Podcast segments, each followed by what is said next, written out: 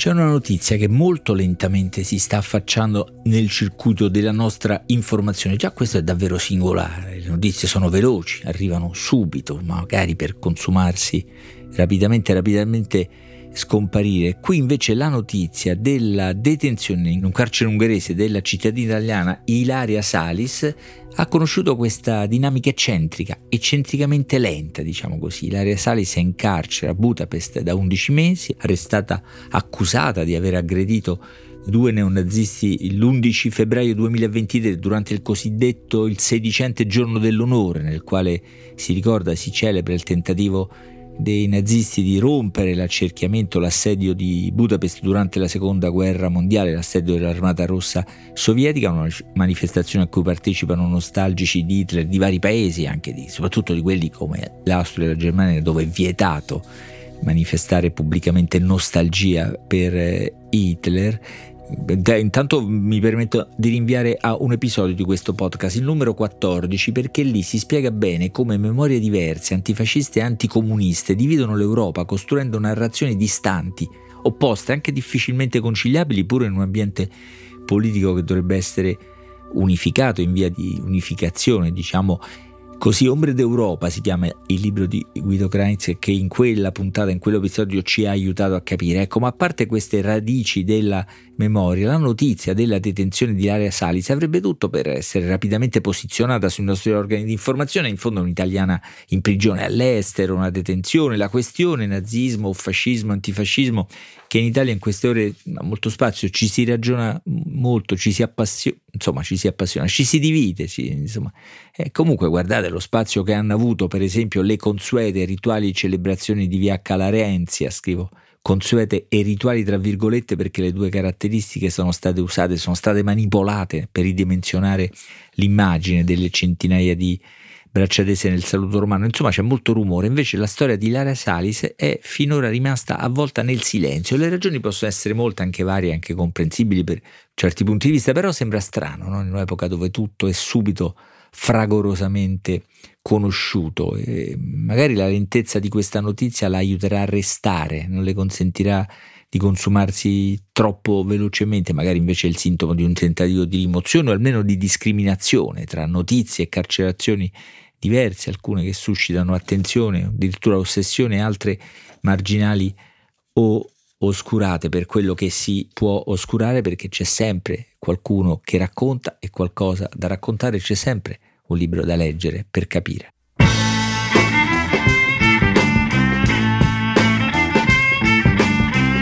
Questo è Timbuktu di Marino Sinibaldi, un podcast del Post che parla con i libri.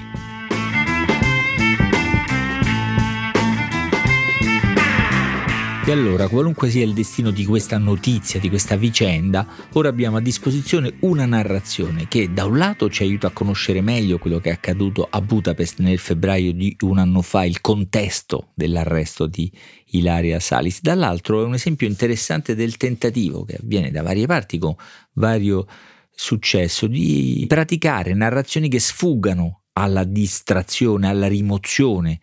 di quello che accade, soprattutto al pregiudizio della ricezione, cioè a quel dispositivo psicologico e mediatico per cui ogni notizia che arriva viene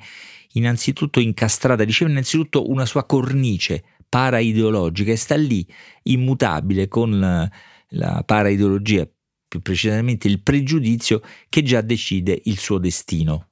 Le narrazioni di Zero Calcare come questa che si intitola In fondo al pozzo e sta al centro del numero 1545 della rivista internazionale che è in edicola dal 12 al 18 gennaio hanno questa particolarità di sfuggire almeno in parte alla trappola della cornice pregiudiziale, un po' per il linguaggio che è quello dei fumetti, ma non è solo quello dei fumetti, è anche quello dei fumetti con larghi riferimenti alla cultura di massa, con una serie di scenari familiari, ecco, molto oltre i consueti confini socio-politici, un po' per qualcosa di più profondo che definisco, spero senza intimidire né Zero Calcare né i suoi lettori, come una posizione morale o almeno un punto di vista da cui racconta le sue storie, come costruisce non solo il cosa dice, ma il come, no? come comincia in fondo al pozzo, appunto, questa storia al centro dell'ultimo numero della rivista internazionale. Dopo un'introduzione, questa è una storia complicata che coinvolge ungheresi, tedeschi e italiani, ma anche cento altre nazionalità, comunità, orientamenti. È una storia di violenze, di vittime, di carnefici e di come si raccontano, una storia di etica e di moralismi, di processi veri e di mostri mediatici, ma riducendolo all'osso, in fondo al pozzo, scritto grande, è una storia di nazisti, di galera e di responsabilità. Questa è l'introduzione, il sommarione, diciamo, della storia che viene raccontata, mentre la prima immagine è quella potente e impressionante di un nazista urlante, ripreso dal basso, lievemente sfigurato dalla prospettiva che lo rende particolarmente incombente, come in certe foto espressioniste o nei film eh, non certo antinazisti di Leni Riefenstahl, no? perché la prima parte a questo è dedicata, non a, non a dire chi sono i nazisti, ma insomma a dire, a pretendere che dei nazisti si può dire che sono nazisti. Qui eh, affronta uno dei micidiali tabù linguistici del nostro tempo, altro che politically correct, eh, quella specie di gioco di prestigio che incanta un po', quello per cui insomma dire che i fascisti sono fascisti è scorretto, illiberale, insomma un po' fascista alla fine. Come agisce eh, Zero Calcare in questo caso? Da un lato Beh, raccontando chi sono questi nazisti ungheresi, cioè descrivendo le loro, eh, le loro, marce, i loro gusti, i loro abiti, le bandiere, le modalità, i concerti nazi rock, le, le escursioni, le rievocazioni, insomma fa un po' di sana informazione o controinformazione su queste culture o sottoculture. E alla fine dimostra che insomma mancano solo i pogrom anti-ebraici, anzi no, racconta che ci sono stati pure i pogrom anti-ebraici per questi nazisti ungheresi, tra l'altro però mette in scena, fa parlare diciamo così la tesi opposta, una, una, mette in campo una delle famose voci di Zero Calcare, quelle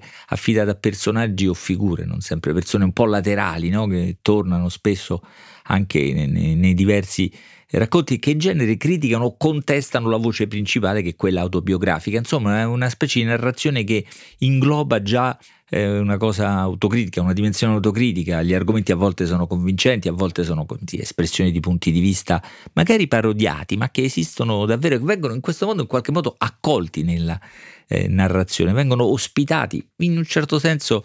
ascoltati. Per esempio, nel caso di questa eh, storia, no? mentre Zero Calcare sta descrivendo questi gruppi nazisti, c'è l'osservazione di un, di un, individuo definito sobriamente, arriva sempre qualcuno a rompere il cazzo, ma insomma al di là della definizione dice cose come ah, bel concetto, applaudendo, no? bel concetto di democrazia, chi non la pensa come voi è sempre un nazista, no? Per non essere nazisti bisogna scrivere con la schwa e girare con una piuma arcobaleno nel culo, vero? Proprio come faceva Stalin non a caso idolo del PD insieme a Saviano e Cabobo ora. Qui mi fermo un attimo perché tutta questa rete di riferimenti a cosa serve? Beh, insomma, a costruire un racconto, magari anche a divertire, ma anche a includere, a far scattare nella mente qualcosa, perché queste citazioni sono rischiose, no? uno dovrebbe ricordare chi è Cabobo, Cabobo Ganese, protagonista di episodio di cronaca nera a Milano, uccise tre passanti nel 2013, ma poco prima, per esempio, aveva paragonato Zero Calcare e i suoi fan uh, ungheresi a Raul di Kenshiro, cioè dice che il più piccolo di questi, di questi fan è grande come Raul di Kenshiro. Ora questo Raul di Kenshiro non è che tutti sappiamo chi è, posso dirvelo chi è, dopo aver ovviamente cercato da qualche parte uno dei personaggi del manga Ken il guerriero, anzi è uno, il fratello del protagonista Kenshiro. Ecco il problema di Zero Calcare, anzi la soluzione che trova è che attraverso questi personaggi allarga l'area della ricezione e non esclude, questo è un po' anche un mistero, no? perché si tratterebbe di riferimenti che altrove verrebbero considerati eccessivamente raffinati, eccessivamente limitati a poche persone e dunque appunto divisivi come si dice. Invece nel suo racconto, oltre a affollarlo, affollarlo di figure, anche di, di vivacità, allargano l'area della ricezione, allargano l'area della curiosità. E dunque da un lato un aspetto legato all'informazione o alla controinformazione nella quale spiega che questi nazisti ricevono finanziamenti pubblici, hanno legami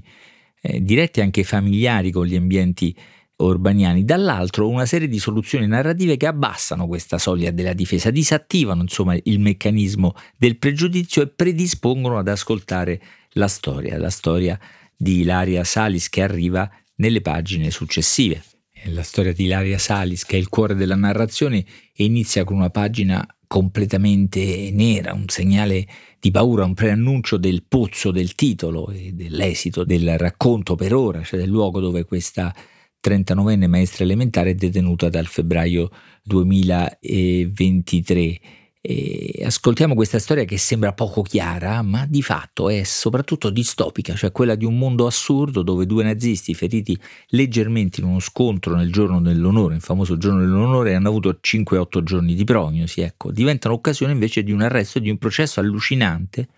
che mh, genera per esempio una proposta di patteggiamento nel caso di una missione di colpevolezza della cittadina italiana, quei dispositivi giudiziari che in genere portano a sostanziose riduzioni di pena, in questo caso porta a una proposta di mediazione di condanna a 11 anni, 11 anni come offerta di mediazione per due, due persone ferite, quei lievi danni, no? 5-8 giorni di prognosi, c'è qualcosa di grottesco forse, oltre che di spaventoso, e qui Zero Calcare esercita una delle sue altre attività, apre una delle sue parentesi, di quelle divagazioni che non sai bene dove portano e cerca di spiegare l'assurdo di, di 11 anni proposti o 16 anni minacciati come pena per un danno fisico così minimo, lo spiega a partire da una vicenda autobiografica come spesso accade molto divertente e molto istruttiva, annuncia questa parte con una scritta disegnata in colore diverso, vi prego state attenti per tre pagine, poi torna un fumetto leggero e di evasione perché perché? Si spinge a spiegare le ragioni giuridiche, sottilmente giuridiche, diciamo così, grossolanamente giuridiche per la verità, per cui appunto una legislazione particolare, come un po' quella che c'è stata in Italia durante gli anni del terrorismo, porta a delle aggravanti che cambiano moltissimo le pene. Ora si può discutere se un rafforzamento della, di, dell'azione penale, della dimensione penale possa sconfiggere i terrorismi, serva a battere i terroristi. Io penso di no, credo di no, ma in Ungheria non c'è per quello che si sappia nessun pericolo terrorista si tratta di misure paranoiche, apertamente liberticide che Zero Calcare spiega sottilmente in queste pagine, diciamo così, che sono, scusate il plagio, le cose spiegate bene da Zero Calcare anche per la sua capacità di diramare altre storie. Conoscete per esempio la Hammerbande tedesca, la banda del martello, eh, anche questa c'è qui, protagonista di una storia che porterà, ahimè, il 29 gennaio prossimo all'inizio del processo contro Ilaria Salis, tutti i frammenti di un labirinto ridisegnato in questa storia al centro del quale domina quel pozzo. Per rispettare almeno in parte la capacità di Zero Calcare di mescolare i linguaggi, no? di intrecciare quelli persino pedanti no? delle ricostruzioni giuridiche all'irrisione, al gioco, alla citazione sarcastica o divertita, c'è una tabella che incoda un discorso molto saggio sulla proporzionalità delle pene che dice Zero Calcare ha detto Beccaria, non io, propone una tabella appunto di pene proporzionali, una scala diciamo di pene, dei delitti e delle pene dalla minima alla massima, ramanzina, multa, carcere, forca Milano-Roma in BlaBlaCar con Giuseppe Cruciani, che sarebbe qualcosa di molto vicino alla pena, anzi no, di oltre la pena capitale, perché la forca è prevista, ma c'è una pena supplementare eccessiva, diciamo, pure rispetto alla pena di morte, che appunto sarebbe il viaggio in BlaBlaCar con Giuseppe Cruciani, che è l'autore della Zanzara, un programma radiofonico di una certa mm, fama, buona, cattiva, non so. Una vicenda così, che domanda pone a noi secondo Zero Calcare? Quella della nostra responsabilità, o meglio di come comportarsi a fronte di azioni altrue, no? di, di, di come giudicare le azioni altrue, i modi in cui gli altri si assumono la propria responsabilità. Ecco, Zero Calcare manifesta una posizione aperta in cui in qualche modo chiunque si assume la responsabilità di agire secondo le proprie convinzioni merita rispetto a prescindere dal fatto che quelle convinzioni si condividano o no. Questa è in fondo una posizione morale piuttosto sottile, a mio avviso molto interessante perché in genere l'area del rispetto è ristretta, eh, si esercita solo per chi ha le proprie convinzioni, spesso nemmeno per tutti quelli. Zero Calcare propone di allargarla in un modo più tollerante, per eh, così dire, se possiamo usare questo linguaggio ragionevole o perfino moderato che potrebbe irritare Zero Calcare e i suoi lettori. In particolare questa sottigliezza si applica, mi sembra, nel caso di una discussione sulla violenza o la non violenza, nel caso cioè di una rivendicazione della non violenza, ma anche del sospetto che sia facile indicare la non violenza agli altri, cioè esercitare la non violenza altrui, diciamo così, giudicare e criticare gli altri a distanza per esempio da un divano in cui si dice il massimo che si rischia dopo tanti click il tunnel carpale ciò dice il personaggio a forza di click tre piotte di fisioterapista cioè 300 euro se il cambio non è, è mutato. Ecco e questo è l'ambito più complesso forse di questa storia quello nel quale si parla di responsabilità del modo di assumersela ma anche del modo di porsi di fronte a a chi se la assume, il modo di giudicare. Perché, dice Zero Calcare, non ci sono soluzioni e in questa ammissione ancora una volta esercita una forma di empatia verso i suoi lettori. Gli chiede molto, ma non troppo. Gli chiede di accettare che soluzioni non ce ne sono, ma racconta una storia importante e pesante, la storia di Ilaria Salis. La racconta con una certa quota di leggerezza che evita che intorno a questa storia si depositi il solido sospetto e ce la faccia ignorare, ce la tenga in qualche maniera a distanza, ma pone domande anche più profonde che una storia come questa e la sua circolazione suscita, fino a una domanda finale che vi propongo di trovare da voi e di rispondere ognuno a modo vostro se volete scrivendo a timbuktu-ilpost.it.